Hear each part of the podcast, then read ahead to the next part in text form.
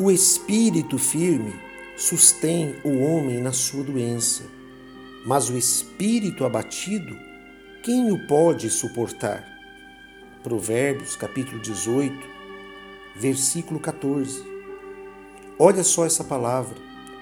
Aquele que tem a sua vida firmada em Deus, resiste o dia mal, resiste à adversidade, resiste e enfrenta a doença.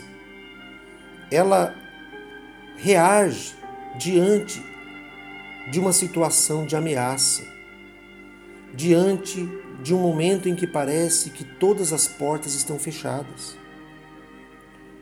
Mas esse texto, essa, esse versículo, ele explica que o espírito abatido, quem o pode suportar? Quem é a pessoa que consegue suportar alguém que se vitimiza, que murmura, que reclama da vida, que se acha o coitadinho, se acha coitadinha, se coloca como aquela pessoa abandonada, como aquela pessoa que não tem, que não vê saída para nada. Quem pode suportar uma pessoa deprimida?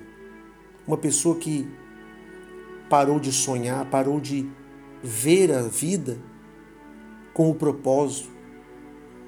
Então, quando você se liga e se conecta com Deus, você está fortalecendo o seu espírito, a sua alma. A fé vem pelo ouvir e ouvir a palavra de Deus.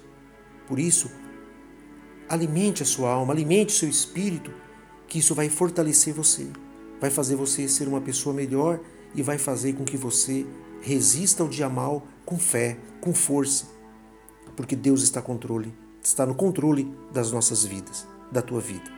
Deus abençoe você. Em nome do Senhor Jesus. Amém.